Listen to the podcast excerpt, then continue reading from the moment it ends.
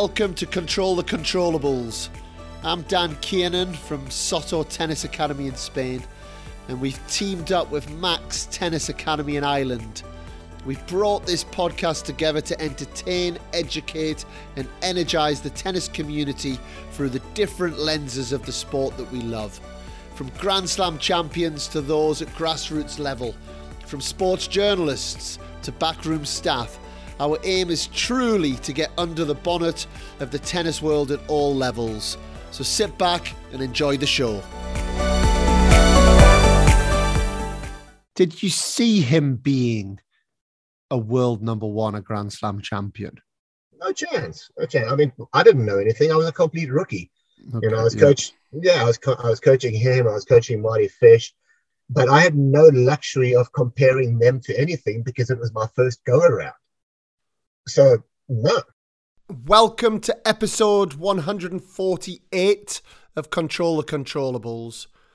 And the one thing I love about this guest is it makes us mere mortals feel a little bit better about ourselves, that he was coaching a future world number one, yet he said he was a rookie. And that guest is Stanford Evans Boster. Stan has an amazing story, comes from South Africa, moved over to America at an early stage in his coaching career, and he went on, he coached Andy Roddick, he coached Mardy Fish, he coached David Martin, Bradley Klan. He has been a big part of the USTA, or was up until fairly recently, where he was responsible alongside other coaches for the likes of Stefan Kozlov, Taylor Fritz, Tommy Paul, Reilly Opelka, Francis Tiafoe, you know, a real golden generation that has come through the federation out in the USA, and Stan was a massive, massive part in that.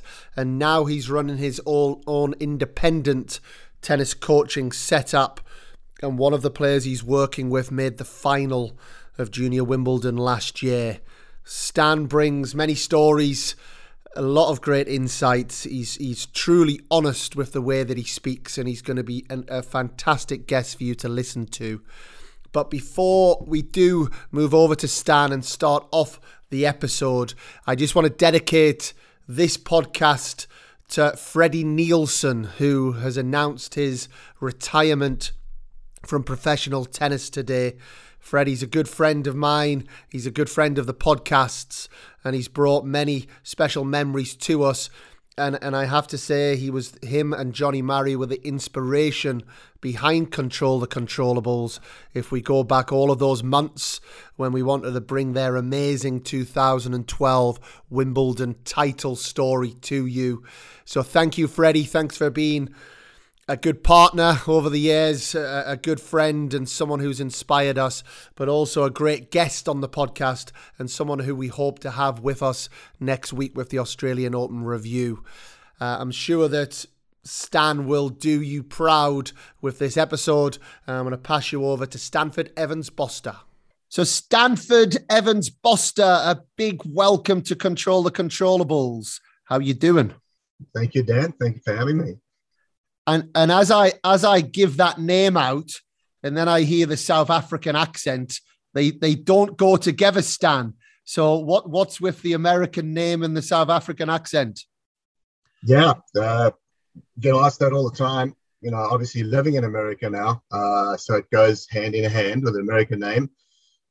Living in the country, but yeah, basically my mom, who's South African, came to America and lived here for, I think, about 16 years, and married my dad, who was American, and I was conceived in America, but he actually died before I was born, so she went back to South Africa, and I was born there, and that's, you know, lived there for 24 years, and then made my way back to the States, yeah, I think in 1994. Didn't think I'd be here. I mean, that's like, how many years is that? That's, goodness gracious, 27 years I've been here now. And if somebody had said that to me in 1994, I'd be here 27 years later. I was like, no chance, especially not coaching. Yeah, the coaching is the funny part because, you know, you started coaching and I got into it by total fluke. everybody said, like, well, how did you, how did this whole thing happen? It's like, well, I didn't know what to do with my life. I'd gotten a commerce degree in South Africa. And when I finished my degree, I just like, well, what now? And I happened to have a baby passport, an American baby passport, which expired, I think, when I was like 4 years old. And I went to the embassy in Cape Town and basically said to them, so I got this baby passport, expired when I was four. What can I get for it? And they said, oh, well, just, give us the equivalent of $10 at that stage and wait half an hour. And next thing you know, I had an American passport, social security number. Yeah, it's pretty cool, actually.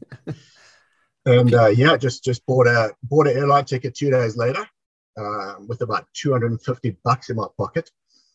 Had no idea. I was going to land in DC. Had no idea where I was going, what I was going to do, and just got on a plane and told my girlfriend at the time, who's my wife now, I'm going to America.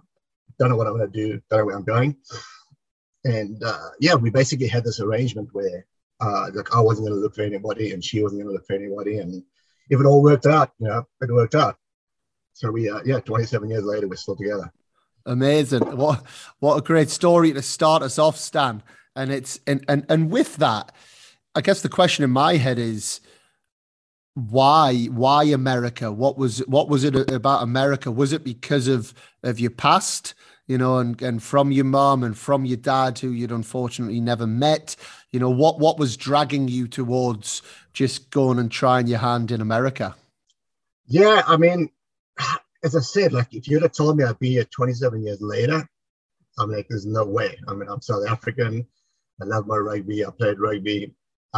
It was just, I think, I didn't even appreciate, now I really appreciate America, but it took me about 10 years to appreciate it. Like, I live in Florida. It's the tropics. It's paradise. I didn't even go to the beach for the first 5 years that I was in Florida. And now I'm at the beach whenever I can, pretty much every second day. So I didn't really have an appreciation for it. And I really just stumbled onto the whole coaching thing.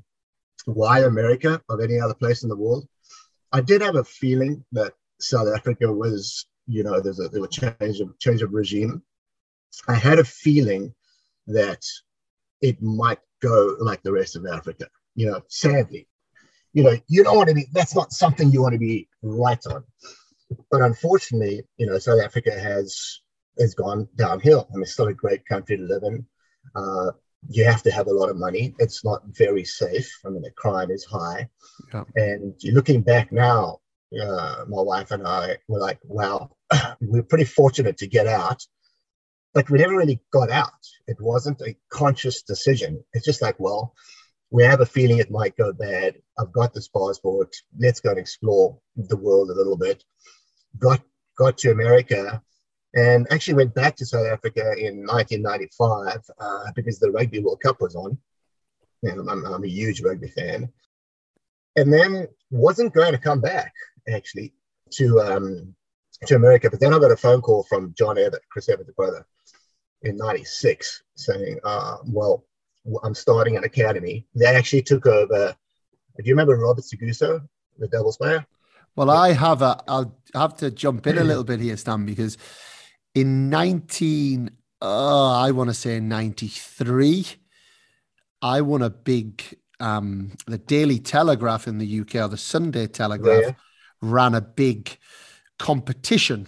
You had to write in and say why you were the person to win a month, I believe it was, at this new academy in Boca Raton, Seguso Bassett.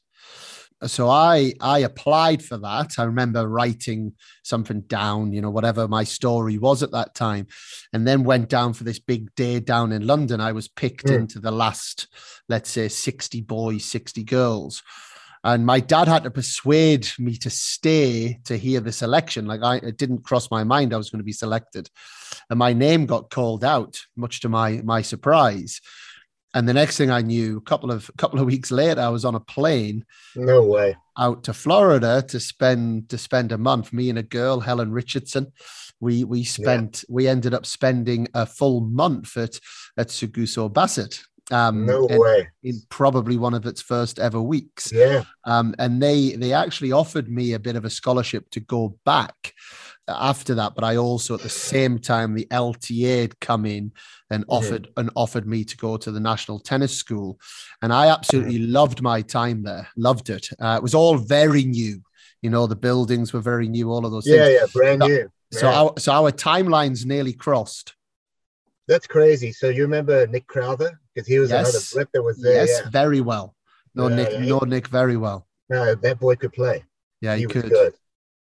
Yeah, so it's crazy. So I landed up basically when I landed in DC in April of 1994. I had no idea what I was going to do. So I actually picked up the back of a tennis magazine, crazy, and looked for jobs at Seguso Bassett.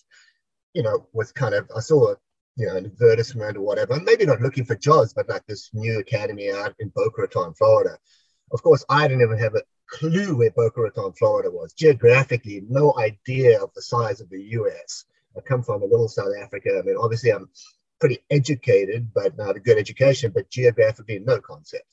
So landed in DC with $250 in my pocket. And I had a look at the price of hotels. I'm like, okay, I'm good for one night. After that, I don't know. So it's kind of crazy. So I took a whole bunch of telephone numbers of guys that were friends of friends, but I didn't know them. And I called this one guy and I said, listen, mate, you don't know me at all, but we have mutual friends in South Africa and I'm in a bit of trouble.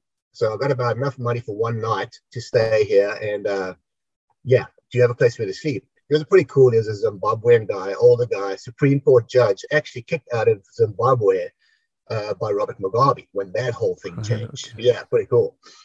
And I slept on the floor for 3 or 4 days. And I picked up this tennis magazine and I called down to Seguso Bassett. And do you remember Greg Holder, the Canadian Davis Cup player? I've heard that name. Definitely heard that name. He was the academy director when you would have been there, I think. And I called this guy Greg, and he goes, "Well, have you coached before?" And I'm like, "No, not really, not much. And I play a little bit." He goes, "Well," and then he asked me, "Do you know a guy called John Ewell?" John Ewell is a very good tennis player, very good coach in South Africa. And I said, "No, I don't know John, but I've played against a lot of the guys he's coached."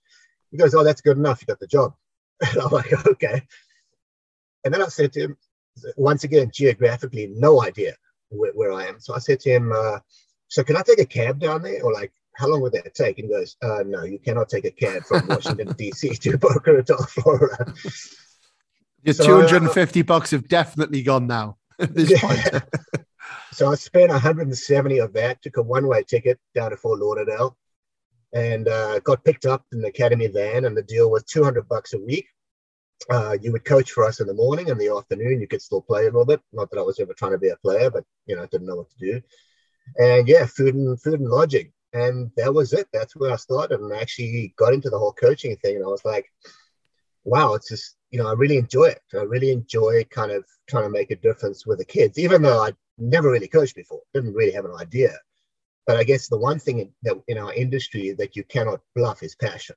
Yeah. When you're passionate about it, and then the kids pick it up, and then it's easy, and then they're very easy to influence them. So anyway, we backtracked there a little bit, but I had no interest in going back really. But my wife, my girlfriend at the time, said to me, "He's like, we're definitely going back."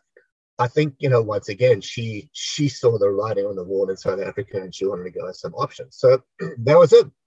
Got back on a plane.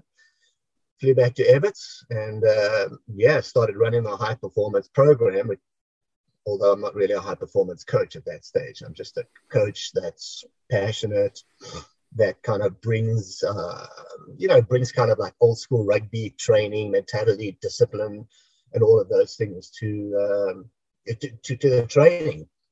And it's crazy because when I played in South Africa, and I wasn't a good player, not like you guys, but I mean, I'd never done cross-court forehands in my life before. I'd go to the tennis club and we'd warm up, play mini tennis for 45 minutes and then go play sets.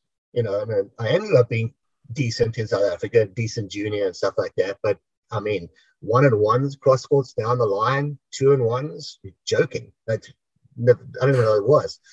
So a lot of my initial coaching was just like putting kids in scenarios, playing situations, and then trying to help them become better competitors. And yeah, now I look at the way I train people is very different from the way I trained them back then, because I really didn't know. You've seen cross courts done, you've seen cross court down the line, you've done all the controls. Yeah, controls are vital, but yeah, it's stuff that I figured out on the way. But definitely would not have considered myself a high performance coach, even though I was given that position. I'm smiling, Stan, because it's there's so much in this world that people think that they've got to plan out X, Y, and Z. They've got to do this, and that before they're given certain positions. But just hearing your story, and I think it's quite a consistent story in some ways. That when you see people that are successful in this sport, that they're giving their time for next to nothing to get to the next level, you know, and being able to put themselves in a position where actually we almost don't see the failure in it. It's just like, no, I want to give this a bit of a go. I am extremely passionate. I'm going to throw myself at it. Mm. And it's amazing then what doors can then open.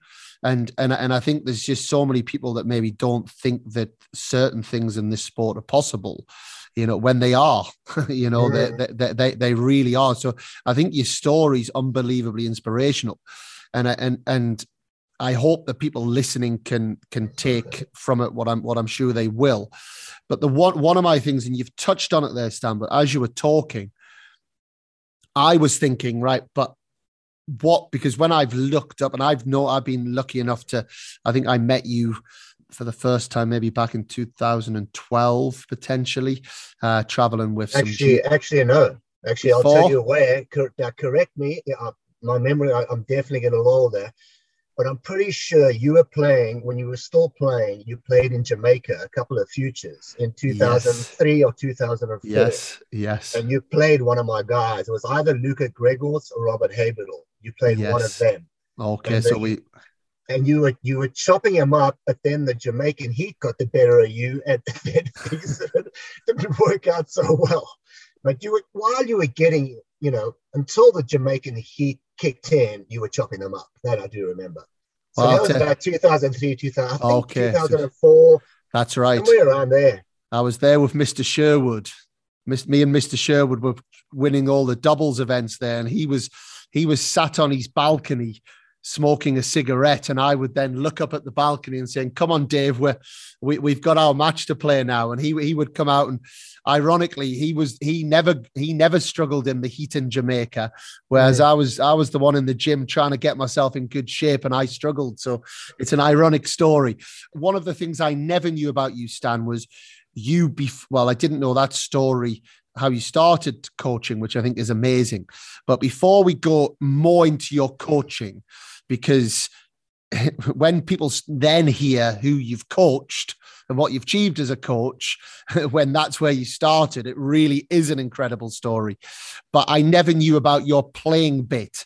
And I know you've downplayed it there, but how did you get started in tennis back in South Africa? Was it something you did to a national level, a regional level, an international level? How far did your tennis go, and how did that start?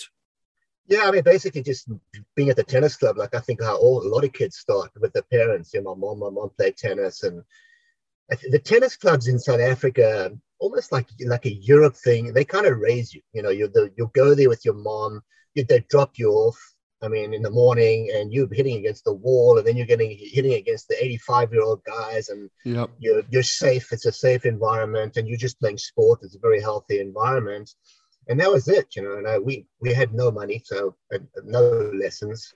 So basically the wall became our coach, and watching television became our coach. I ended up being, you know, when I say decent, I got to, I think, eventually number 6 in the country in juniors. Okay. And then, you know, in our little Mickey Mouse pro, you know, domestic pro money tournaments type thing, I think I ended up maybe about 12, you know. A lot of the guys, the era that I grew up with, this is the pretty cool part, is that The age group just before me, the year younger than me and the year older than me, that is Wayne Ferreira, Marcus Andruska, Grant Stafford, David Mankin. The doubles players were a joke. That was Marius Barnard, who you know lived in England, P.D. Norval, Elliott, Chris Haggard. I mean, it was an incredible generation. And I never beat any of those guys. They were much better than me. But this is the era you grew up with. And actually, I think that growing up in that era, you didn't, as I said, I never considered myself good, but those were the guys you were playing with. And you sometimes I would play them tight. As I said, I'd never beat any of them in singles, but the level was decent because they were decent, you know, and the results ended up speaking for themselves with a lot of these guys going and actually making careers, especially from the doubles perspective. And then we, you know, I would say that's the extent of my tennis playing in South Africa. I actually played professional. I played for a university called Stellenbosch University, which is called Marty's. So this rugby university in South Africa, it's the biggest rugby club in the world. And yep. And pretty much wherever if you play for this rugby club and you're up in the first team or the second team, there's a 99% chance you'll play for the Stormers, Western Province, and there's about a 50% chance you'll play for the Springboks. Okay. Yeah. So very, very strong. I went there on a tennis scholarship. It was Mickey Mouse money. But when I got there, they had this, it's called a first-year tournament, where it's all the freshmen go play rugby. And I happened to be in a team that was pretty good. That made me look good. And the next thing you know, the club had said, well, we'll give you the rugby scholarship instead of the tennis scholarship.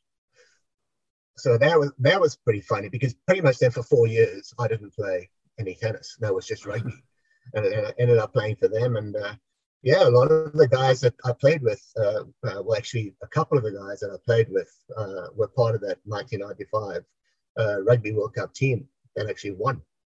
Right. It's Stellenbosch. Is a beautiful place. I was very lucky to go. I went there for a couple of ITF junior events 4 or 5 years ago, and that was absolutely stunning campus, beautiful place to go to university, I would imagine. Yeah, no, it was amazing. My degree took me 5 years. The degree's supposed to take 3 years, and that's all because playing rugby and couple of my teammates also happened to own wine farms, so I think I spent more time in the. I think I spent more time in the wine cellars than I actually did in class. So I think that's why the degree took a little bit longer. It wasn't 5 years; it was 4.5 years, but it's supposed to take 3. So one of the famous wine farms there is Riston Freda, and that guy, his dad was a Springbok coach, and anyway, we played together for Stellenbosch Rugby. And another one was called Blauklippen. So two of my buddies own wine farms. So you do what you do. You go and learn to appreciate some of the good reds in the Stellenbosch area, as I'm sure you did. It's a good university life to have. And all of that experience, Stan, just to bring you back, is now, you're now head of high performance program at the Evert. I didn't realize that Seguso Bassett was so short in its name. Yeah. Yeah, brilliant. You know, so Evert obviously took over pretty quickly, and then it can't have been long before then you started working with the likes of Andy Roddick and Mardy Fish. Yeah, so I basically started there in April '96 and went back to South Africa for a little 3-week vacation in December. And when I got back, John Evert had said, "Is like, listen, I've got this kid." Andy Roddick is a pretty good 14-year-old.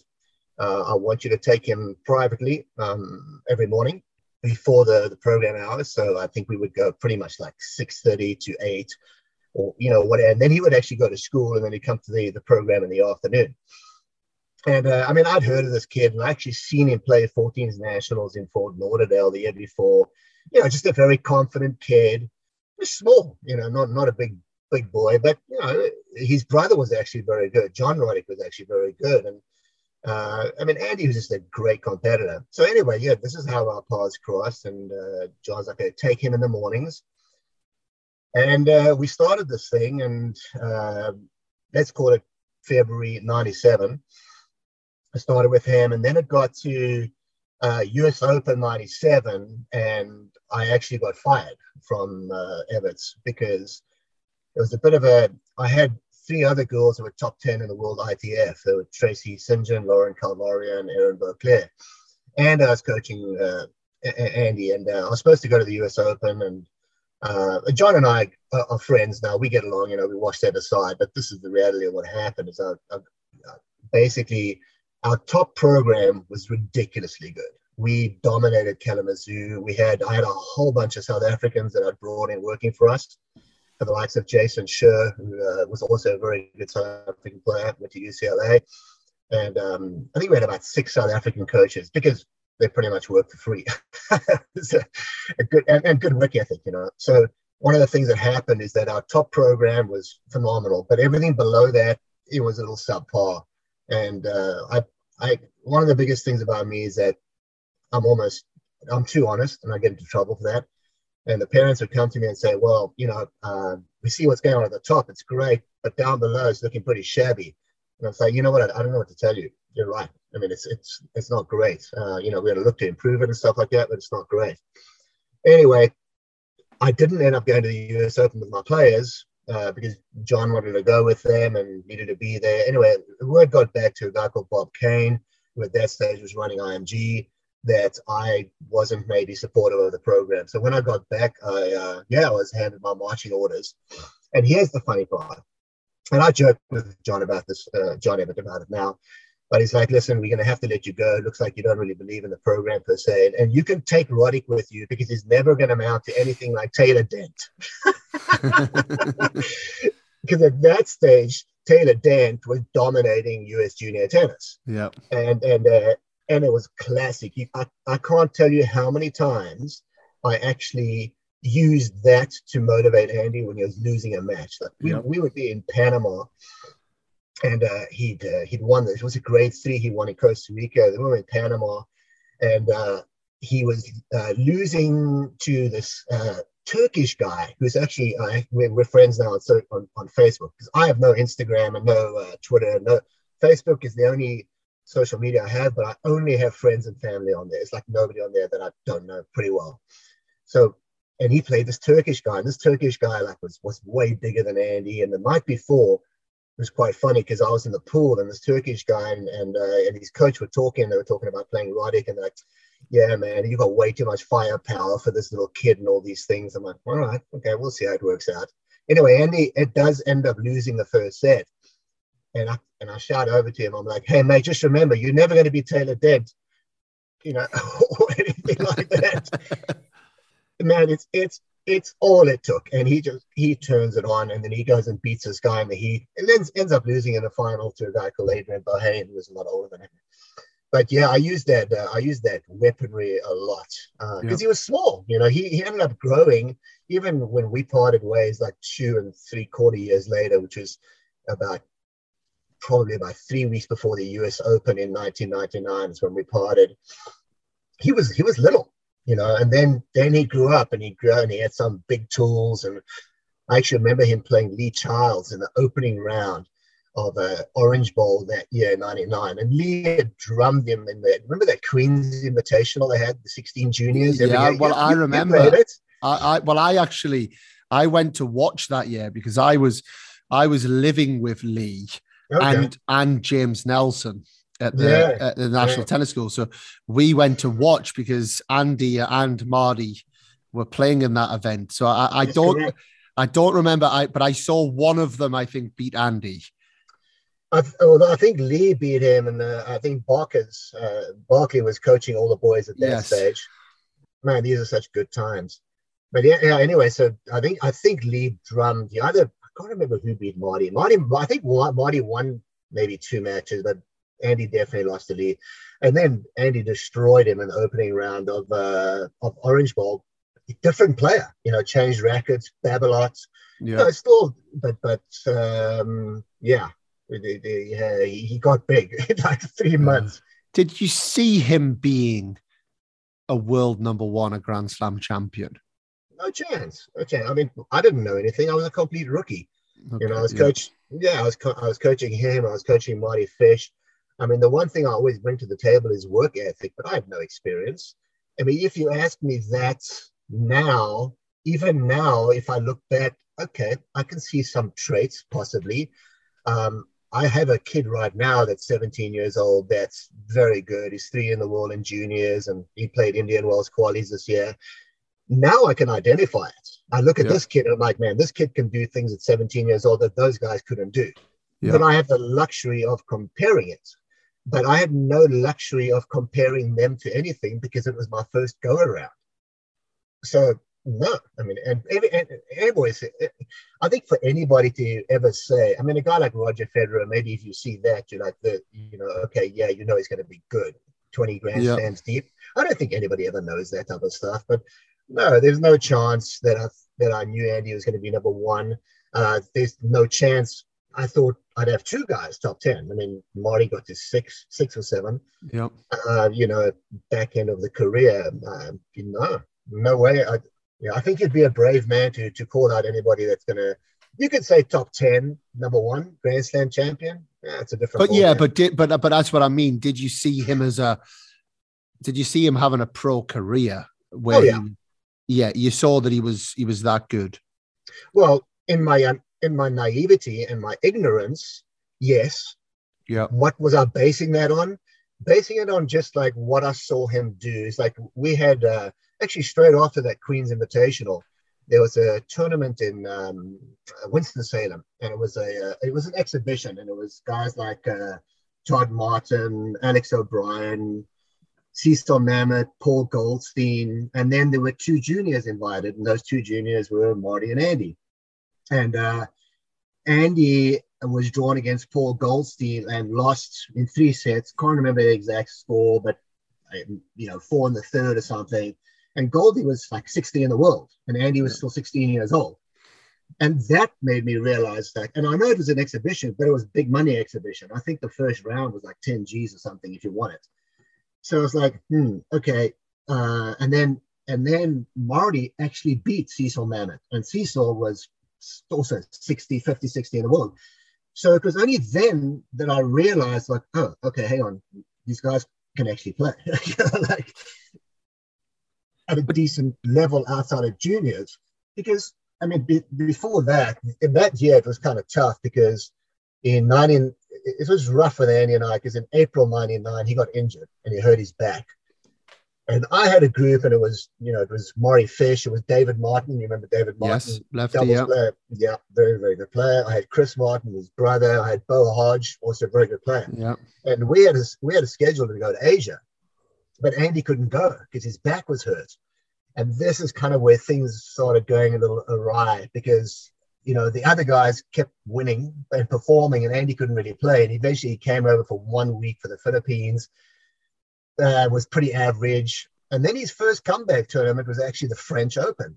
And who does he draw? Jarko Niemann, who's, Jarko, good damn player. Yeah. And Andy, for an American on clay, Jarko, that wasn't a good draw. And then we went to Wimbledon, and he beat Wayne Wong from Hong Kong. I remember that. And then he lost to a British wild card.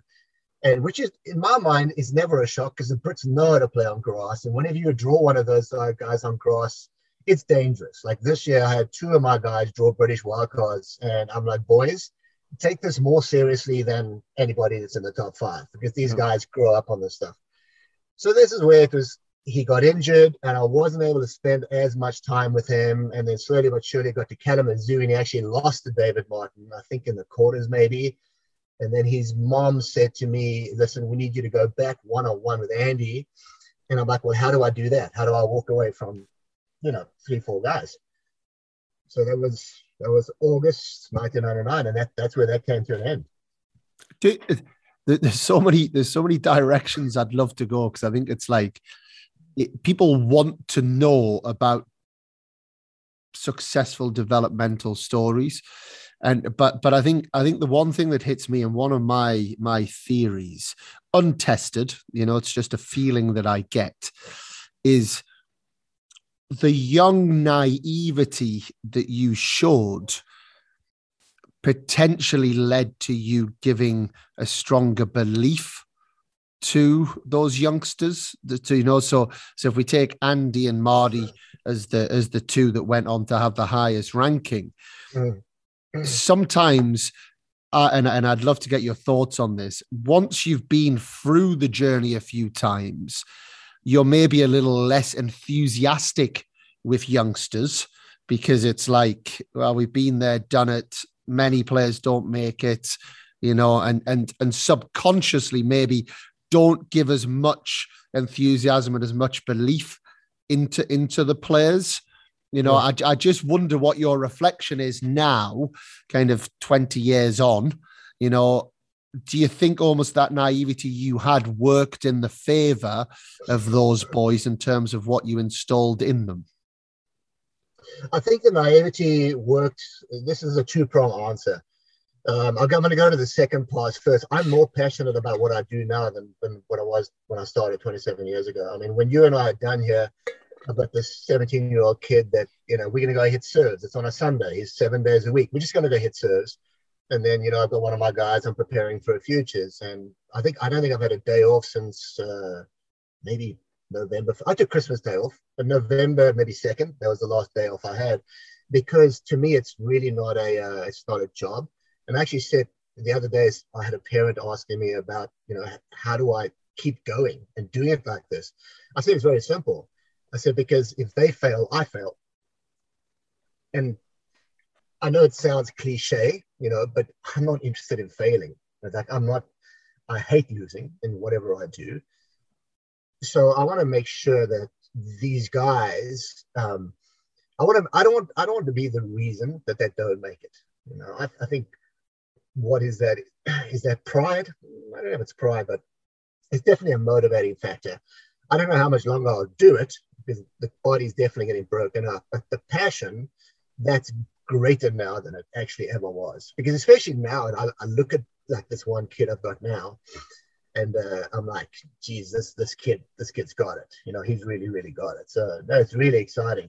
But the naivety, to get back to the second part of the question, that is actually why I think I was able to get a little bit of success. And I'll give you a classic example.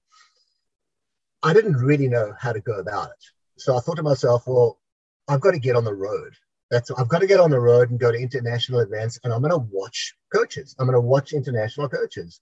I'm going to watch the levels. Because in America, already then, I felt the levels were dropping. Like, not that I really knew, but I just like, my guys were winning nationals per se, and they're already at the top there. So, I mean, what's the point? Let's get out. And I remember going down to a grade 4 in Porto Alegre in Brazil, which is now a grade A, an incredible tournament. And there was an exhibition, and you'll remember these names. You remember Matthias Hellstrom, yep. Swedish guy, number one in the world? And he was playing an exhibition against Marcus Daniel. Now, not the Kiwi Marcus Daniel. This is Marcus Daniel, the Brazilian tennis player. Yes, yeah, I remember him as well, yeah. And I was sitting there with Andy, and I was watching this tennis. And Dan, I was like, oh, my God, how am I ever – it's quite funny. How am I ever going to get him to play like these guys? That was my thought.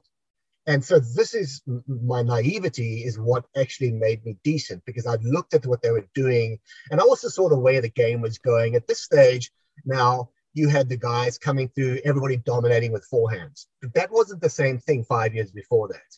You know, it was like a Wielander putting balls in court, you know, serve and volley before that. Then I noticed like the Moyers, you know, Berisategis, those guys coming through and like dominating with a forehand. And I'm like, this is the way the game's going for sure. That and the serve. So that was my own take on it. And all my players, for the most part, you know, Marty's forehand is always a little suspect, but it, you know, it's still been great. He figured out how to manage it. But to me, obviously the serve and the forehand are two big things. So that I saw that by watching the game, but then just honestly throwing the guys in the deep end. Like if I was at a tournament and I saw the number one seed, I just go up to the guy. I'm like, hey man, you want to practice with this kid? He's not your level, but you want to practice? And funny enough, then the guys would actually step up. So I'm like, oh, actually, maybe he is the level. I don't know, because I didn't know. So I just kept I always threw them in the deep end.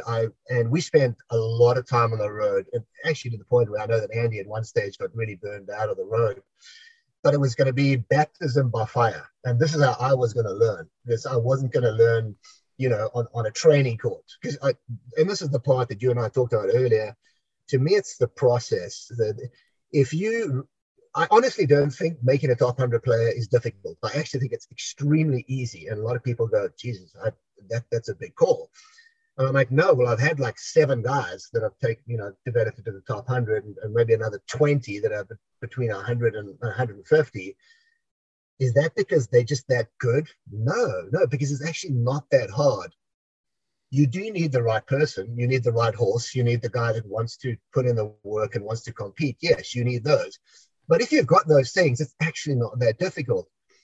The difficult part comes in finding somebody that's prepared to go through the trenches with you, you know, be in, God knows, Bangladesh for 4 weeks as you try to build the junior ITF rankings so you can go into the next level. Or, you know, I once went on the road for 3 months without seeing my wife. You've got to have the coach that's prepared to do that. It's if you don't have that you have very little chance. So we know tennis is a very expensive sport. So, you know, you've got to have the financial ability to afford the coach to go on the road, because training at home, that's inexpensive. That's not that expensive. It's the traveling abroad or, you know, traveling that really kills you from the expense perspective. So if you have the financial means and you actually have a coach that's prepared to live and die with you, and once again, I think coaching in my mind, honestly, is overrated, Dan. It is so overrated.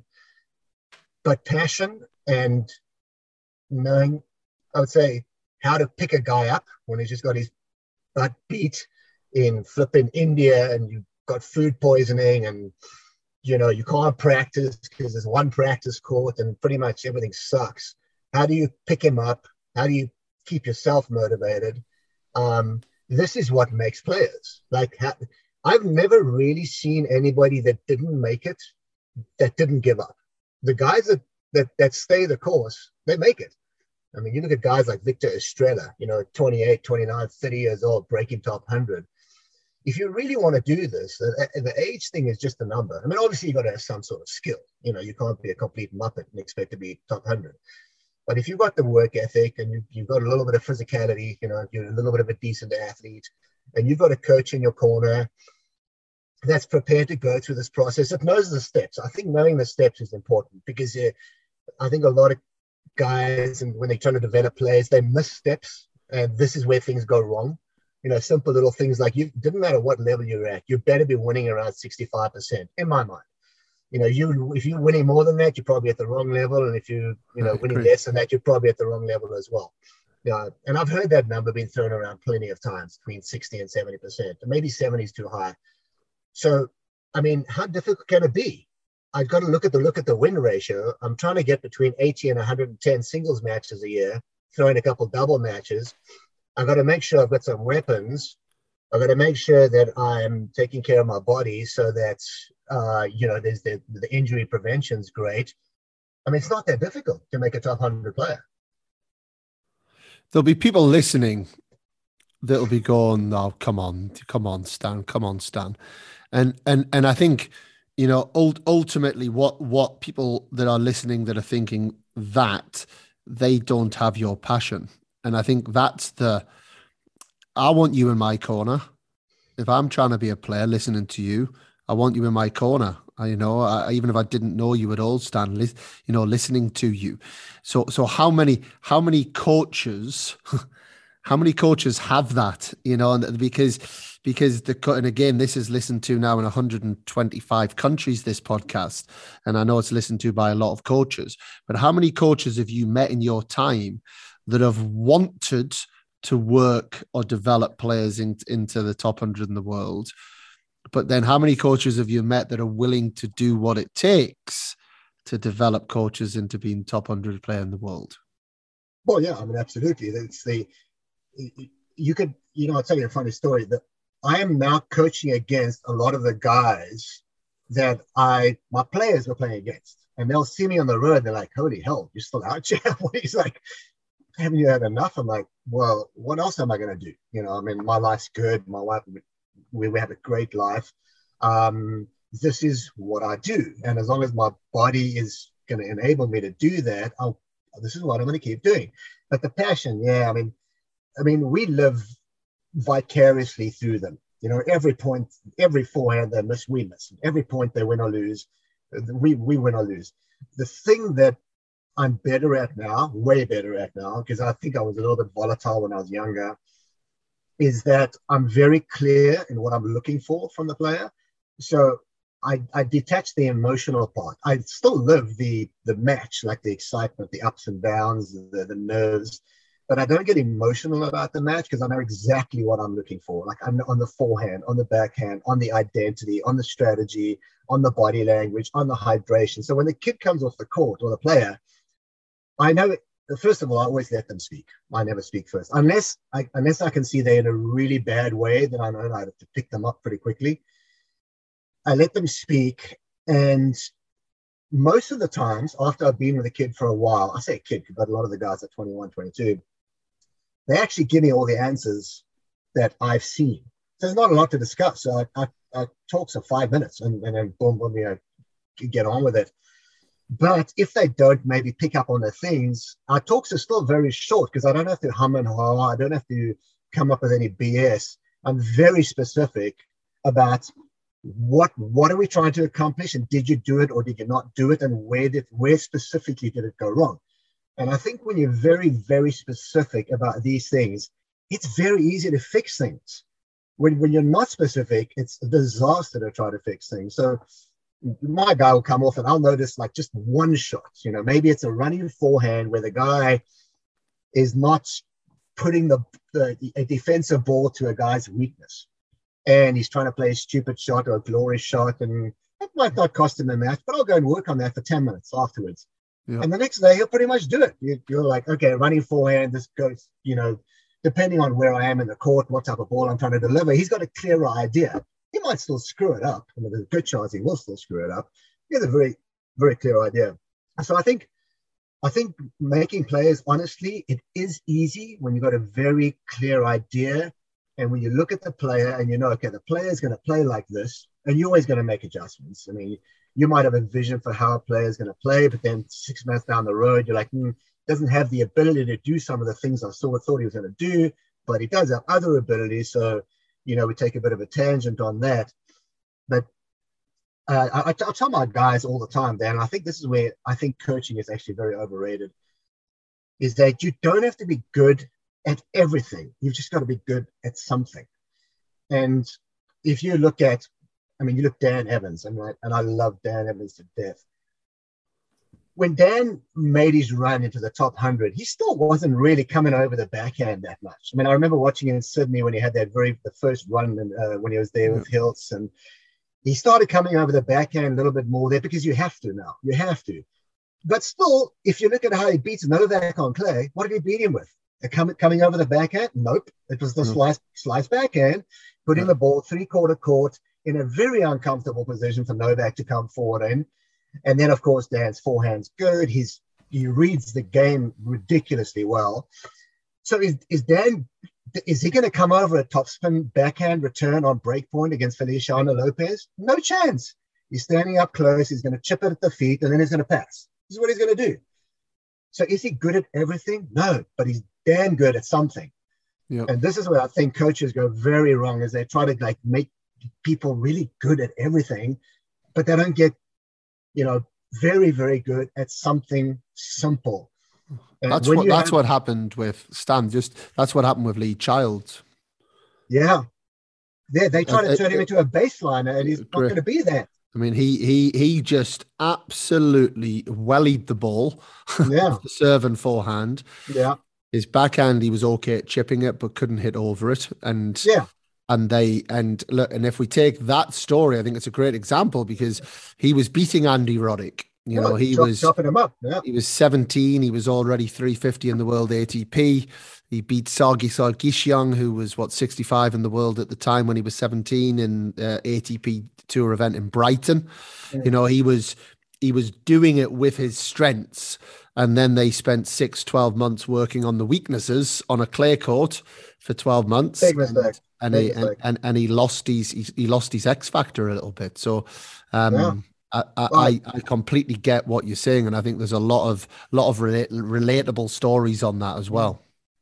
Who's the best player you've worked with or been around and known very well who hasn't made it?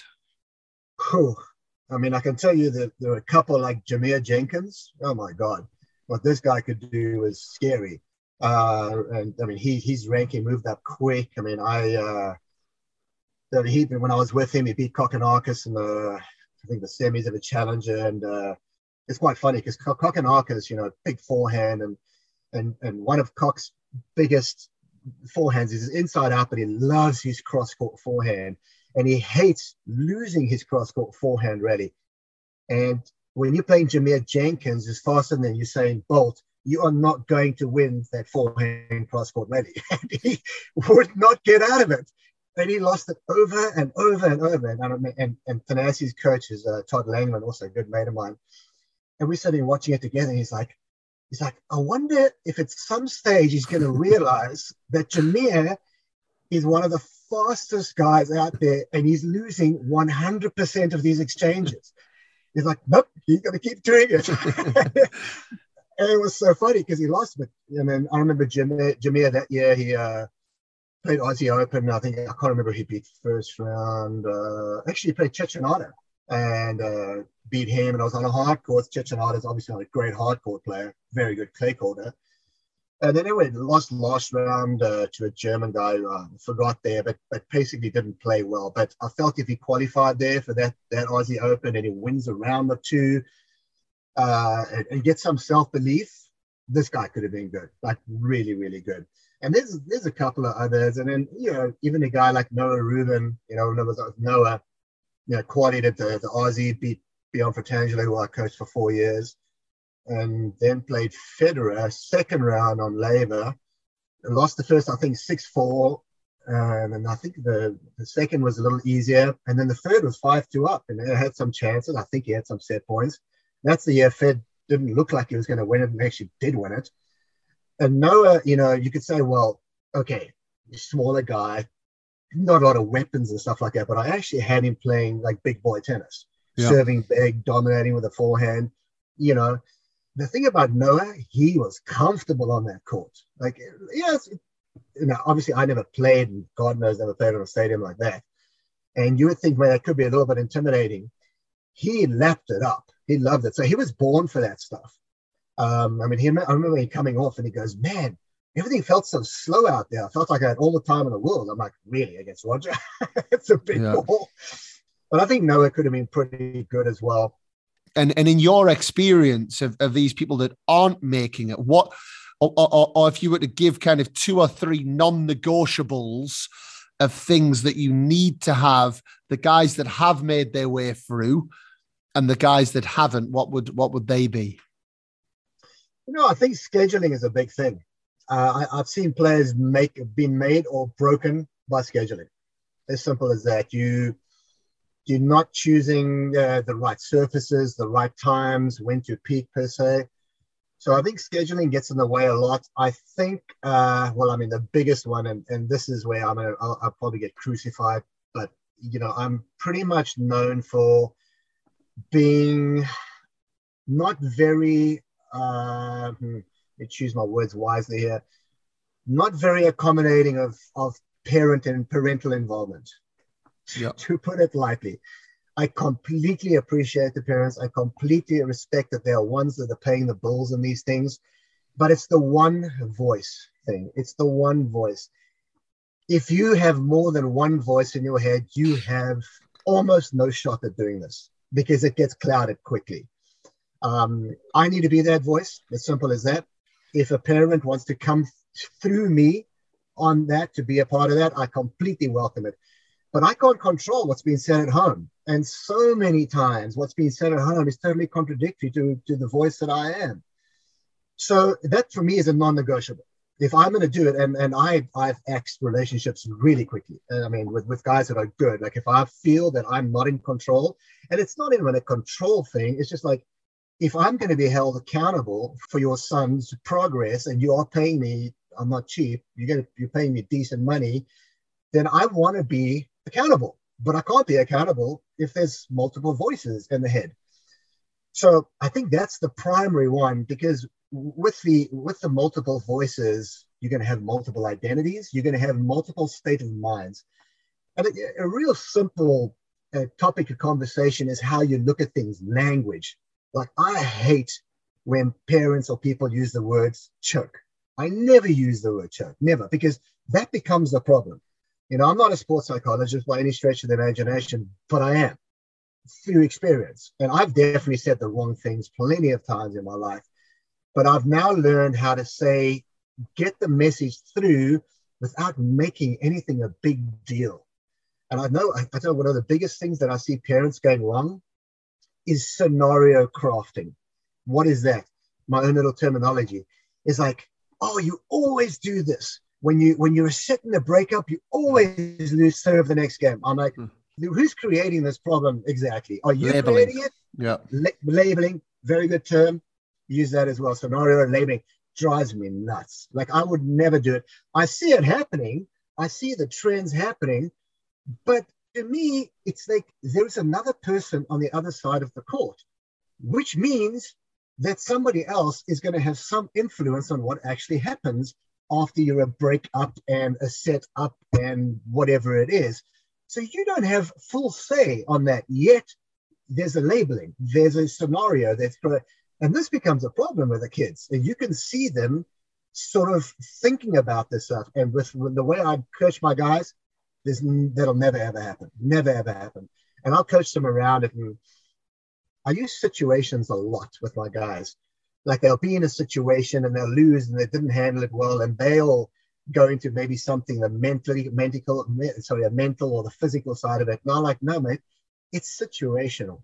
So you didn't handle this situation great. I said, how does a guy like Novak Djokovic, why is he so good in every situation? It's pretty damn simple. He's been in that situation multiple times. I can promise you that he wouldn't be good at that situation if he wasn't in that situation. And I can also promise you that he has failed in that situation multiple times. So don't look at it as failure. Just like, okay, in this situation, in this very situation, I have to get better at it. And I'm going to tick this one off and go, okay, good. Let's add that to, like, I've been in that situation one more time. Now, that doesn't mean the next time you're in that situation, you'll come out of it with flying colors. You might fail again. It doesn't matter. You put yourself in situations enough, you actually become good at handling the situation.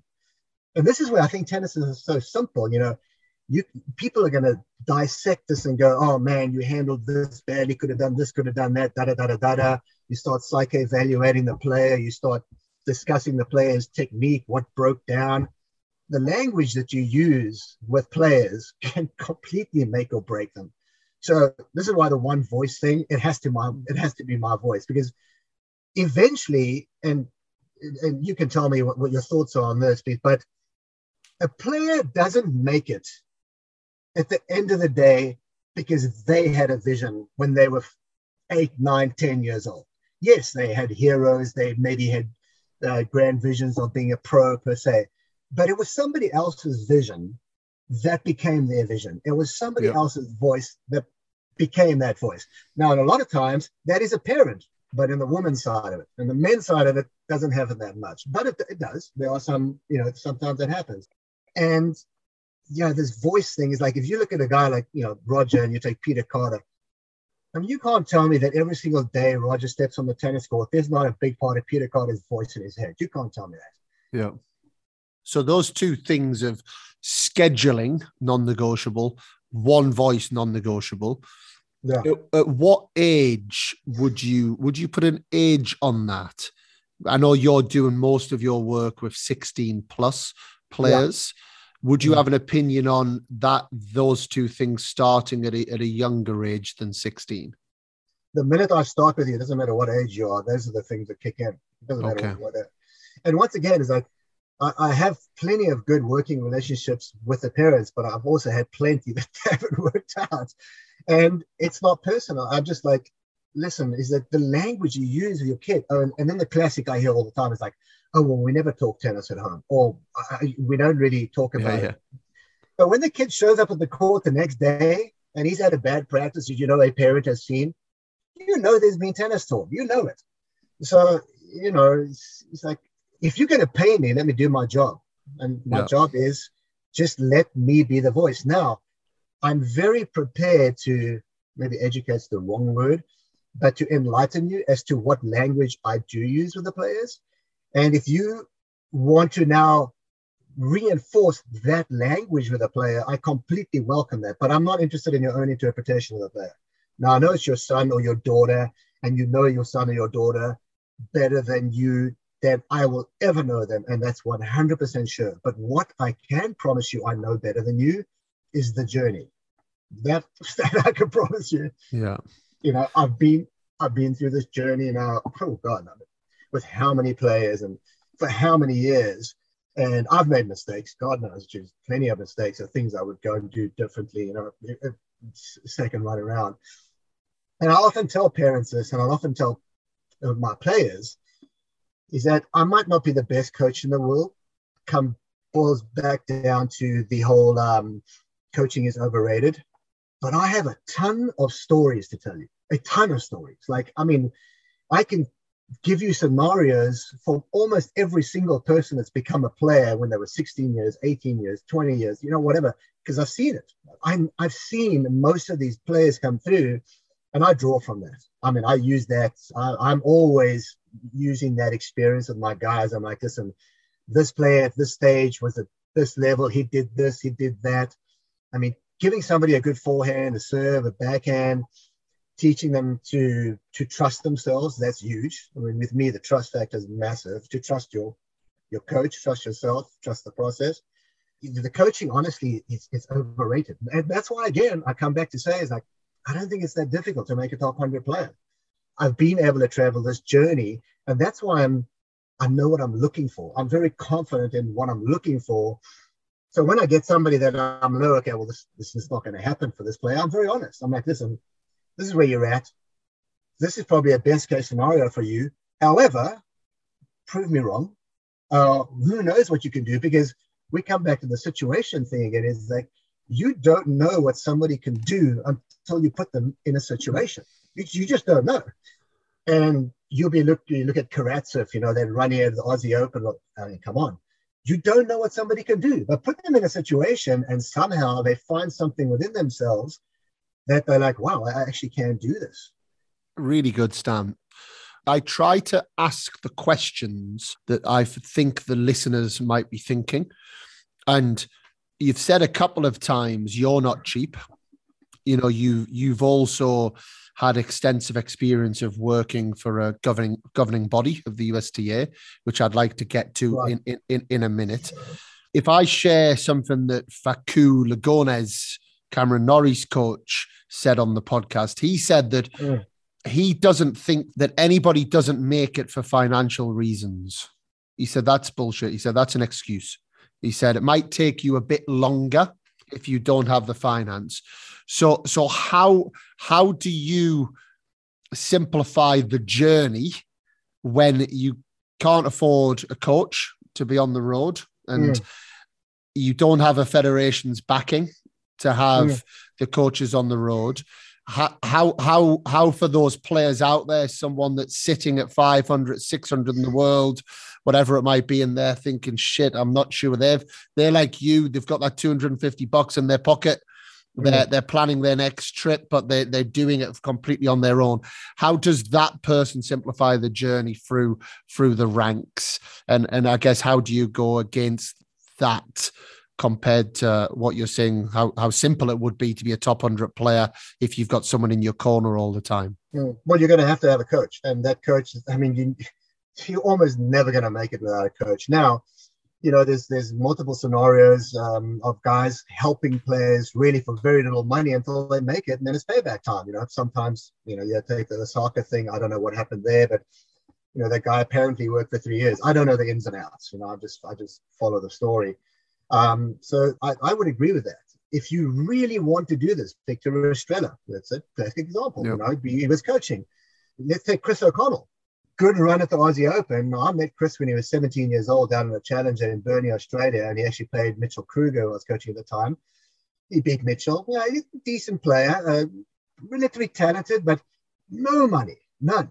And then he got injured multiple times. And do you know what he was doing? I don't know if you read his story. And, of course, Marinko Matosevic, who I coached, Marinko coaches him now. And Marinko came from nothing. There's another classic example. I mean, he basically came from nothing. He basically just wanted to make it.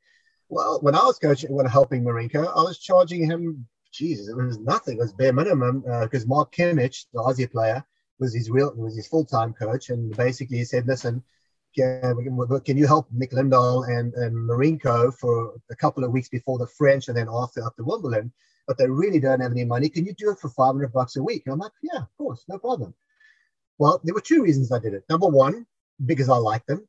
And number two, because I had some younger guys I could use as hitting partners. Who is that going to benefit? Big time, my younger guys. So, yeah, for me, when I say I'm expensive, there's plenty of times I've worked for free. I haven't charged people and I'll help, you know. And I still do that. And I still help people today. If you really can't do it, I'll help you out. But you've really got to prove to me, you know, like both parents need to be working. You know, I can't say, oh, we don't have the money, but then your parents are staying in the Ritz-Carlton. Well, then I'm not interested.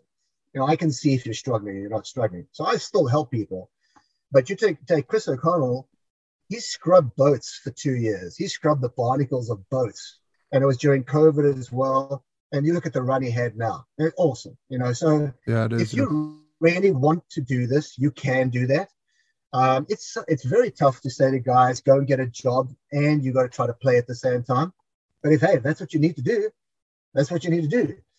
But the thing that you cannot do without is the coach. You can go and find the money all your time because it is impossible to self-reflect. I see guys out there in the Futures Tour and they're using GoPros and they're watching their matches afterwards. It makes no difference. Yeah, you see it from the outside, but what are you really looking for? Do you really know what you're looking for? And a lot of times I'll have guys, because I love talking tennis, as do you, I'll be at a tournament and the guy that'll come to me and he goes, yeah, you know, your player beat me. And what do you think, you know? And I'll sit down with him and I'll have a conversation for like hours and they'll walk away. They're like, oh, Jesus, I'm so far off. Or I'm like, I didn't see any of that. But I said, listen, once again, coaching is overrated. It doesn't mean I'm right. It's the way I see it. Doesn't mean it's right.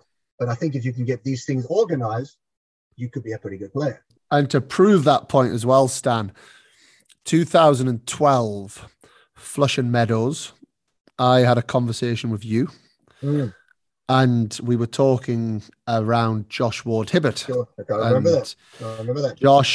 Josh was, people talked about Josh being a great server and you didn't directly say this about Josh, but I think indirectly you were sending a message to me, which was the right message, is that you told me it really gets on your nerves when people talk about people being great servers because they serve hard, you know, and until you're able to hit spot after spot after spot with your eyes closed, you are not a great server. Yeah. And on the back of that conversation, Stan, I actually, over the next 6 to 9 months, I actually took the stats of Josh because I guess at that time, he'd served the fastest ever serve at Wimbledon for a junior and it was all this kind of noise, but he can't return, Dan. He can't return. That's what everyone was telling me. So I thought I'm going to get a little bit of something behind this. And over the next 6-9 months, he held serve 72% of his service games and he broke serve 23. Now I call it the 105% rule. Basically, to be winning at any level, you've got to be winning 105% of your serve and return games. You know, so John Isner is 96 hold, 9 break. Dan Evans is about 77 hold, 28 break. Now, Josh Ward-Hibbert, for the type of player he was, 23% breaks was good. You know, he was. It didn't look pretty. Didn't look pretty, but he used his athletic ability to get the ball in court and hustle. But the bottom line is he wasn't holding serve well enough. you know, and yes, he could serve hard. And that's something that I've taken through. And, you know, I always appreciate those conversations that we had. And I hope that I'll have many more with you over the years, Stan. But I think, again, for coaches, too many coaches and players go to these events and they don't open up and have these conversations, because this is the place where we're all learning all the time, you know, and that's been the beauty of this podcast for me as well. So I never got to thank you for that conversation, but thank you for that conversation almost 10 years ago now. That's scary. That's right. I remember that. Well, the thing is, nobody sees it all. I think if you ever come across a coach that, and a lot of guys you come across that, like, they come across that they know it all. I love, one of the reasons I took the USTA job was because I felt I'd flatlined. I'd completely stopped learning. I'd done my own thing for a long time. And it was the best decision of my life to go and work for the USTA for those 8 years. I grew exponentially, like the way I saw the game, it's just having coaches around you talking tennis all the time. And now I'm back working for myself for the last 3-4 years, and I'm not making the same mistake, because what I'm doing now is talking more tennis with other coaches, and I'll bring in guys to watch my players. Like, I'm big into tapping into other coaches. A lot of times what I do with my system is that I always have 3 to 4 players. In other words, I'm not dependent on an individual financially, on one individual. Yep. So therefore, if the parents don't play along, you can leave. If for some reason the player and I are starting to, maybe we're not getting the best out of each other, I don't have to try to keep you for financial reasons. I don't need it. I have 3 or 4 guys. I've always had 3 or 4 guys, and it's like if one goes, there's somebody waiting to come in. And I'm not. That's not arrogant. It's not an arrogant outlook. It's the benefit is that I always have guys to practice against. We always have 3 or 4 guys. They are a team. You are only as good as the people around you. The chain is only as strong as its weakest link. So when we're traveling as a team and one guy loses, and then a buddy of yours that you normally beat goes and chops up a really good player, like, hang on now, I drummed this guy in practice, or I beat him regularly, and he's just beating this guy that I lost to. There's big reward in that. But the system works well because I'm never dependent on your money, and the players feel that. And then the massive advantage is, like, when you're traveling, you got 4 guys splitting expenses. This becomes huge. And you grew up, with the other Brits. Maybe you have a bad day and you come and your body's a little sore and you got a bit of a crappy attitude, and the other guys will get on your case. Whereas if you just one-on-one with a coach, you kind of work through it, Like, no, the other guys are not going to let that happen. Many benefits of that. No, absolutely. And but the one thing that jumps in my head there, though, Stan, is what happens, and obviously you've seen this over the years, I think we both have, that one player starts to spike into different levels, which is naturally going to happen. How do you manage the ups and downs of that? Because tennis is never perfect. Everyone's not going to stay at the same ranking. Everyone's not going to play the same tournaments. People start to feel a bit jealous that maybe you're giving a bit more time to X, Y, or Z. What advice would you give coaches when that starts to happen? Just be fair. I mean, I'll give you this year. I had 2 guys in Wimbledon juniors, and I had one guy that was playing a futures in Florida. I mean, where would I rather be? That's not even true. It's not like where would I rather be. Wherever I am, I'm happy. I could be in a local park and I'd be happy. But it is a Grand Slam, and you're there with 2 young guys. But I was super happy. My guy started playing really well, beating a guy 280, like on clay. He's not really a clay court player. So I 100% want to be there. But this tournament got dragged out with rain. It was dragged out to where the quarters was being played on the Saturday.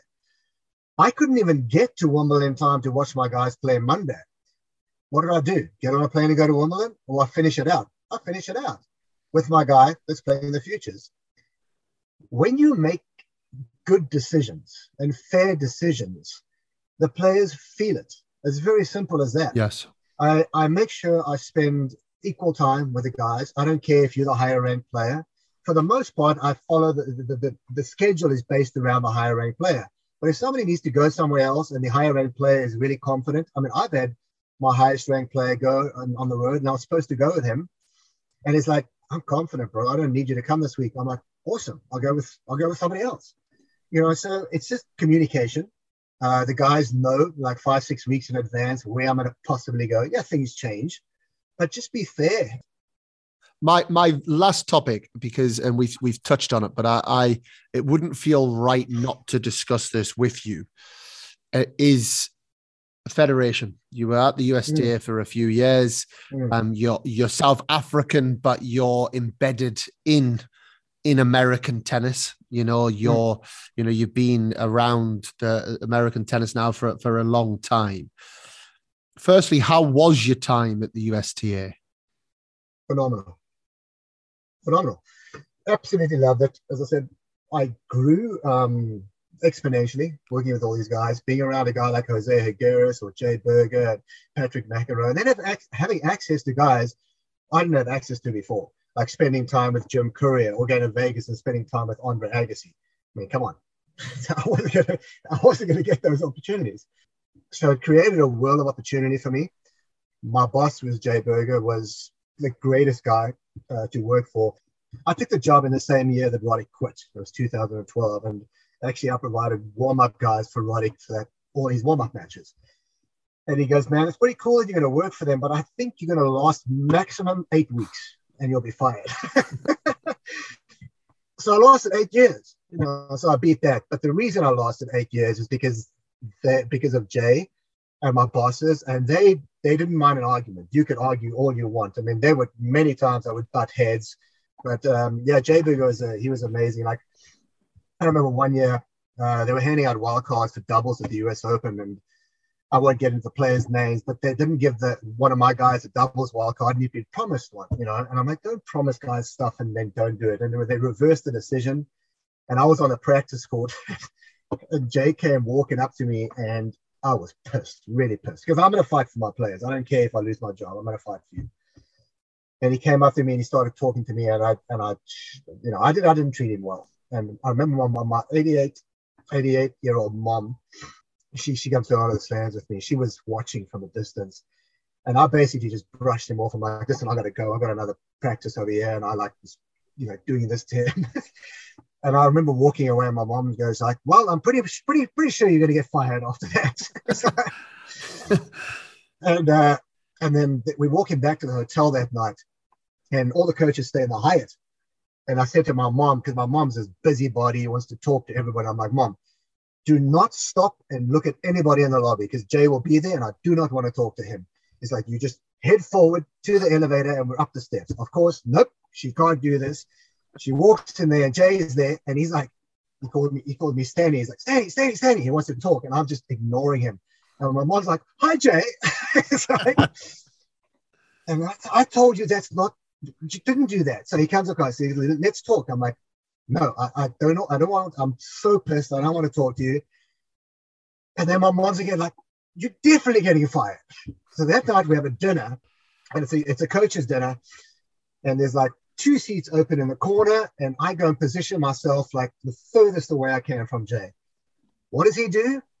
Gets up from where he's sitting and comes and forces himself in the only damn seat that's available. And he goes, now you can't get away. You know, and then fair play to him. Yeah, because I think the thing is that he knew with me, I mean, I was going to make some bad decisions, sure, but he knew that I had the players back. Yep. And I was going to do whatever it took. When I first started the USDA, they had no program. I mean, pretty much no program. They had 2 coaches in the pro department. There was Tom Gullickson, who you've had on, who's legendary, and David Nankin. By the time we'd left, we had 12 coaches in the pro section. We completely turned that thing around. I remember being in Australia with Bradley Klan, you know, he was one of my favorite guys, and that was a great success story. Jameer Jenkins, Mitchell Kruger, and Bjorn Fratangelo. And I'd had 4 of them, and I'm looking, and the Aussies are one-on-one. And I'm like, no, this has got to change. I brought in Robbie Ginepri. I brought in Mike Russell. I brought Roddick and Fish to help, you know, every now and then. I brought Brian Baker in. I'm like, this has got to change. how are we like the biggest federation and we do not tap into any of our ex-players? None of our ex-players. Jim Courier would do some work and we tap into that. I'm like, this is ridiculous. There is an intellectual value to this that we are not tapping into. So we changed all that thing. We got a lot of coaches, and really Craig Boynton came and worked, and then we started bringing all the ex-American players in, and it changed things. And quite frankly, the era of Taylor Fritz, Tommy Paul, Reilly Opelka, and Jared Donaldson before we got injured, and that era came out of that system. I don't give a damn what anybody says. I know it. I lived through it. I saw it happening. The coaches grinded. They got the kids on the road. They did the 25, the 30 weeks a year. And those kids came out of that system. So, no, the USDA experience was a phenomenal one. I don't know what's going on there now. The program's completely disbanded. It doesn't exist for whatever reason. Don't know what it is. But the federation plays an integral part in developing of American players from a financial and infrastructure point. Futures, the challenges, pretty much non-existent right now. That could be a podcast in itself. If I ask another question, I'm not going to get the quick fire round in because I don't have any more time. We have to do another podcast, Stan. I've loved listening to you. There's so many topics, subjects I'd love to delve into even more. So thank you for your honesty, your insights. But are you ready? Quick fire round. What does control the controllables mean to you? Very simple. I can break that up into about 5 different areas. Control the controllables is you want to be a good player, you've got to be a great athlete. Make yourself a great athlete. You've got to have 2 weapons. Make those 2 weapons. You've got to have ridiculous defense. Get good at defense. You have to be great out of the corners. The best players in the world are not going to hit you off the court, but you put them in the corner, they are phenomenal out of the corner. You got to have ball speed. It's a non-negotiable. The forehand ball speed, for the most part, 75 miles an hour. The backhand's around 71. You don't have to serve at 140. If you can serve at 120 and hit your spots, that's all you need. Those are control the controllables. If you have those aspects of tennis together, becoming a top 100 player is not very difficult, as long as you believe in yourself and the coach around you believes in yourself. So those are things you can control, 100% control. And that's the way I would interpret that. Serve or return? Definitely serve for me. It's just like the serve plus one, the mentality. You know, people say in a tie break, they'd rather be a returner than a server, possibly. Yeah, definitely serve. Forehand or backhand? Forehand, any day of the week. Clay courts or hard courts? I think the clay court game is going away. The style of play on clay is going away. Guys are playing a little bit more linear. It's about speed. You know, look at Novak winning the French. I think clay is a great developmental tool. You look at Alcaraz coming through, obviously doing very well under Ferrero. I don't know how much time they spend on clay. I would assume it's a fair amount, but he's a pretty damn good hardcourt player. So I'm pretty sure they're spending a fair amount of time on hard. So I think from developmental purpose, clay is massive. If I had to develop a kid from 12 or 13 years old, I'd have them on the clay in the morning and the hard in the afternoon. Obviously, this is not pre-tournament. This is just like in a developmental stage because this game is about time, and the clay courts don't allow you to necessarily. It teaches you things like resilience, shot tolerance, you know, patterns, movement, the sliding.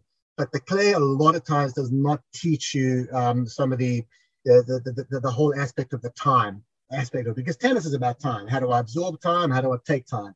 And the clay, I don't think, always teaches you that stuff. But I mean, you know, there are benefits to both. If I had to choose just one, that would be hardcore. Indoors or outdoors? Oh, outdoors. I hate indoors. Who's going to be the winner of the Men's Australian Open 2022? I'm going to go with Med. And the women's? She's looking pretty good. Medical timeout or not? Yeah, I think you need it. I don't think bathroom breaks. There's a difference between medical timeout and bathroom breaks. And I think for the cramping, I don't think you should be allowed it. And guys are getting away with that. So, yeah, the medical timeouts, but I think there should also only be, and I think I'm not actually in this department, I suck with regards to my knowledge of the rules, but there shouldn't be more than 2, you know, the initial consultation, then 1, then maybe a follow-up, and then after that, I'm sorry, no more. And I think that's the way it is. I'm not sure. ATP Cup or Davis Cup? Davis Cup.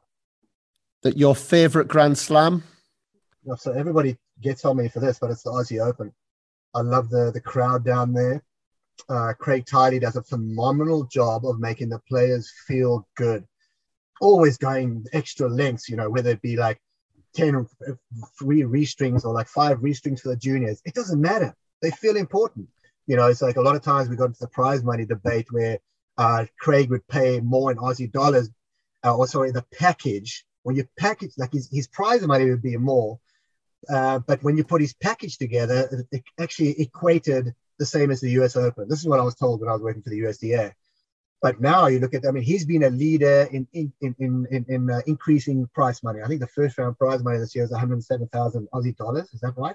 Like 70,000 US. I don't know if that's right, but somebody said something like that, which is it's the way it should be. I mean, you can't be a top 100 player and not making money, you know, being a Grand Slam player. So I think Craig's been the leader. He's made that facility ridiculous.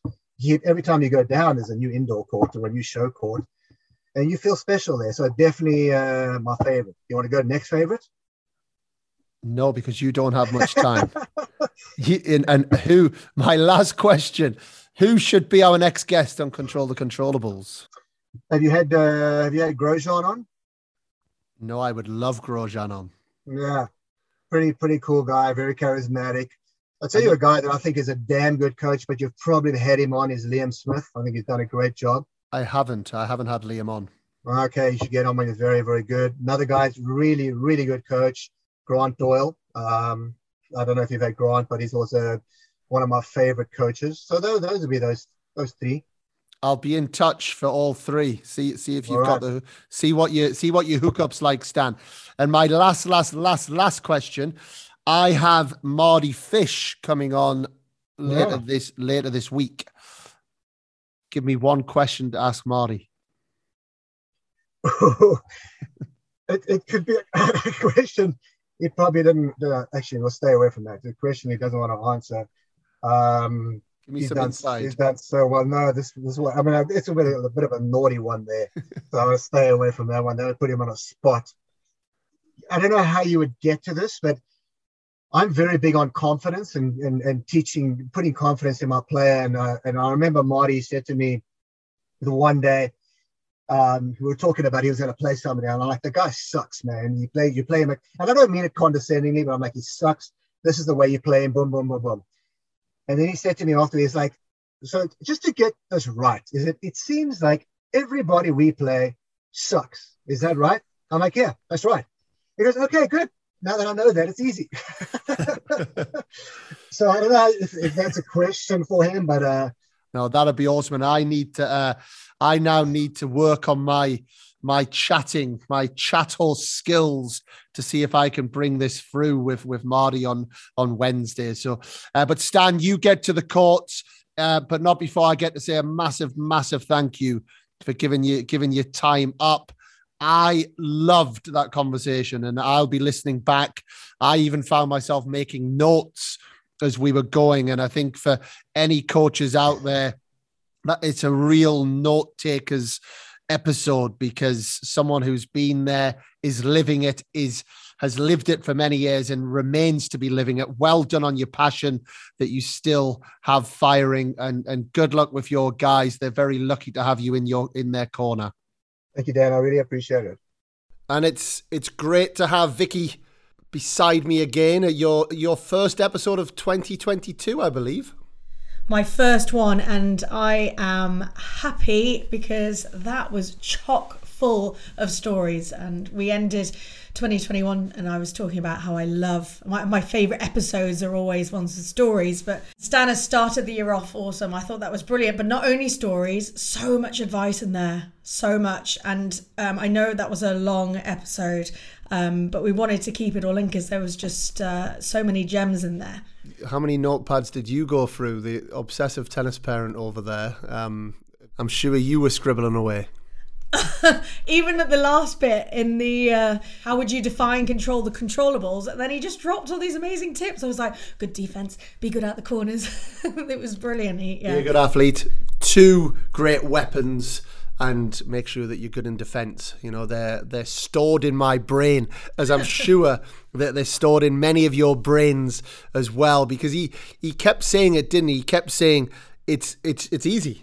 It's not hard to produce top 100 players in the world. And in our sport, we look at that as the holy grail. So what do you reckon? Do you reckon you could try your hand at producing a top 100 player in the world now that you have all of this amazing advice?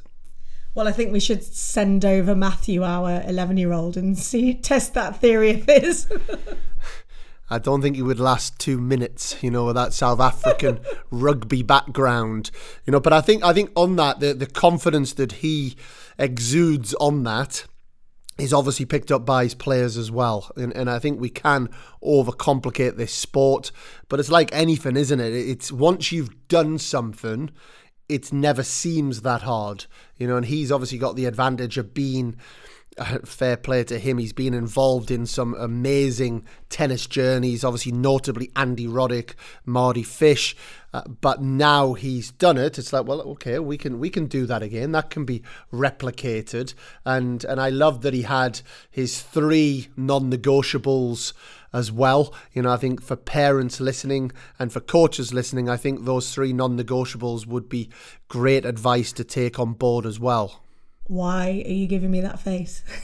Well, I want to test you. I want to test you. I want to see how much you've been listening, not just mind-numbingly editing. I want to see if you're taking this information on board. Well, like I said, I've been writing down notes, so hit me. Come on. What are the 3 non-negotiables?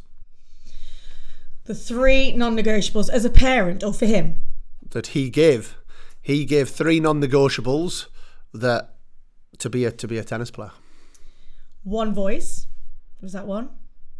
Yeah, he talked about that a lot, and he talked about that in detail. I think that'll be a hard one for some parents to stomach, because I think as parents we think we have all the answers and we want to get involved, whereas actually, why would you bring someone on board that has so much experience and then start telling them what to do? And I think the subtlety that he talked about, the subtlety of language, the subtlety of that consistent language and way that you're talking to your children plays a big, big, big role in how they end up being and how their mindset ends up being. So if you are in this business, you're going along this journey, you've got people around you who you trust, then make sure that is the voice that your child is hearing along this journey, and I think that was something you wouldn't mess with Stan with, and I think he comes from a position of strength where he's quite quickly going to say adios if it doesn't go the way that he wants it to as well. I loved what he was when he was talking about scenario crafting and how you're talking to your children. I thought that was brilliant advice. Okay, number 2. Scheduling. I actually wrote down in my many notes. I've seen players be made or broken by scheduling. Yeah, that's a one that I regret not delving into more. And I think if we get Stan on again, that's something I would like to ask him a little bit more about. We do know that scheduling is important, but I would have loved to have known a little bit more detail about what he meant by that. And at what age does that then become important? I know he said at any age that he starts working with, but I guess if you take the Spanish players as an example, they don't really think of their scheduling until a little bit later. So that's the second one. Now, no looking here. What about the third one? Well, I've got like 15 down here. Well, there was only 3, but he mentioned, I'll give you a clue. He mentioned the third one as also one of the things in the control the controllables at the end of the episode. I've got all of them written down, so which one do you want? I've got make yourself a great athlete, you've got to have great defence, you've got to be good at the corners, you've got to have ball speed. I'm going to go with defence. No, he also said, that I really liked, find one thing. Oh God, where is it? I've got so many. Sorry, listeners. It's he said 2 weapons. Oh, 2 weapons! It's the one I didn't mention. Exactly. So, but he said that on a number of occasions, and I actually very fortunate to have spoken to Stan about this, and he talked to me a lot about developing Roddick, and we touched on it a little bit in the episode. But it was like, if he's going to be a player, he has to have 2 amazing weapons. and he has to have an unbelievable serve, not just a hard serve, but a serve that hits spots repeatably, and then he needs to have a massive forehand. And I think if you take Andy Roddick, he is a great example of someone that has made an incredible career of two super weapons. The serve was out of this world. The forehand was out of this world. I think we all can admit probably the backhand was a little bit shoddy for the level that he was. And there you go. He's gone. He's won Grand Slams and he's been number one in the world. So the two weapons is a big one. The mentality around how you develop them is also a big one. Paul Annacone speaks a lot about that. Work on the strengths. Make the strengths super strengths. You know, get your player thinking about that. And I think naturally as coaches and as parents, we're always trying to fill the gaps of things that the players can't do. But we need to keep filling them with that confidence of what they can do. And I absolutely love that. And like I say, he inspired me to be a better coach. He inspired me to want to start playing again and having him as my coach. So a quite brilliant guest. He really was. And I hope you enjoyed it as much as we did. I'm sure we'll be discussing it the rest of the week. And the Australian Open, we've been talking about that non-stop. Some amazing matches this year. Have you missed Djokovic? To be honest, since the first ball, and I genuinely mean this, since the first ball's been hit, I haven't thought about him. I haven't. And when you think about what a massive, massive global story it was leading in, doesn't it just show human beings we kind of crack on with things, and we don't tend to care about some things for too long. And it has. I'm with you. I think we could talk for another 20 minutes about what an amazing Australian Open it's been. It's going to be fascinating the next few days. I actually love the Australian Open as well. At weekends, Australian Open final weekend, it goes hand in hand with a bit of a lazy family morning, watching round about 11 o'clock in the morning, and it really is a great event. Wish that I was there, wish that we were there, but maybe next year. But we will be picking that up with our amazing panel, who I'm bringing together for early next week. So we'll be bringing that to you at the end of next week. And after that, I can give you a couple of names to whet the appetite. Our number 151 episode is going to be Dan Smethurst, who was the coach to Joe Konta. He was a top British player for many years, knows the game very well, and is a fantastic guest to have. And you might have noticed I missed out 150. You know, we like to stamp our big events, our 100, our 150th episode with a brilliant guest. And tomorrow I will be in the company of Mardy Fish, which is going to be an incredible experience for myself. We've been talking now for a few months, and I'm really pleased to say that I'm going to be bringing him to you, unless something goes wrong in the next 24 hours. Don't jinx it. Yeah, but that will be our 150th guest coming to you in a couple of weeks' time. So another one to look forward to. Please let all of your friends know. Let people in the sport know about this podcast. We love having you as our part of our community, and we look forward to bringing many more guests throughout 2022. But until next time, I'm Dan Kiernan, and we are Control the Controllables.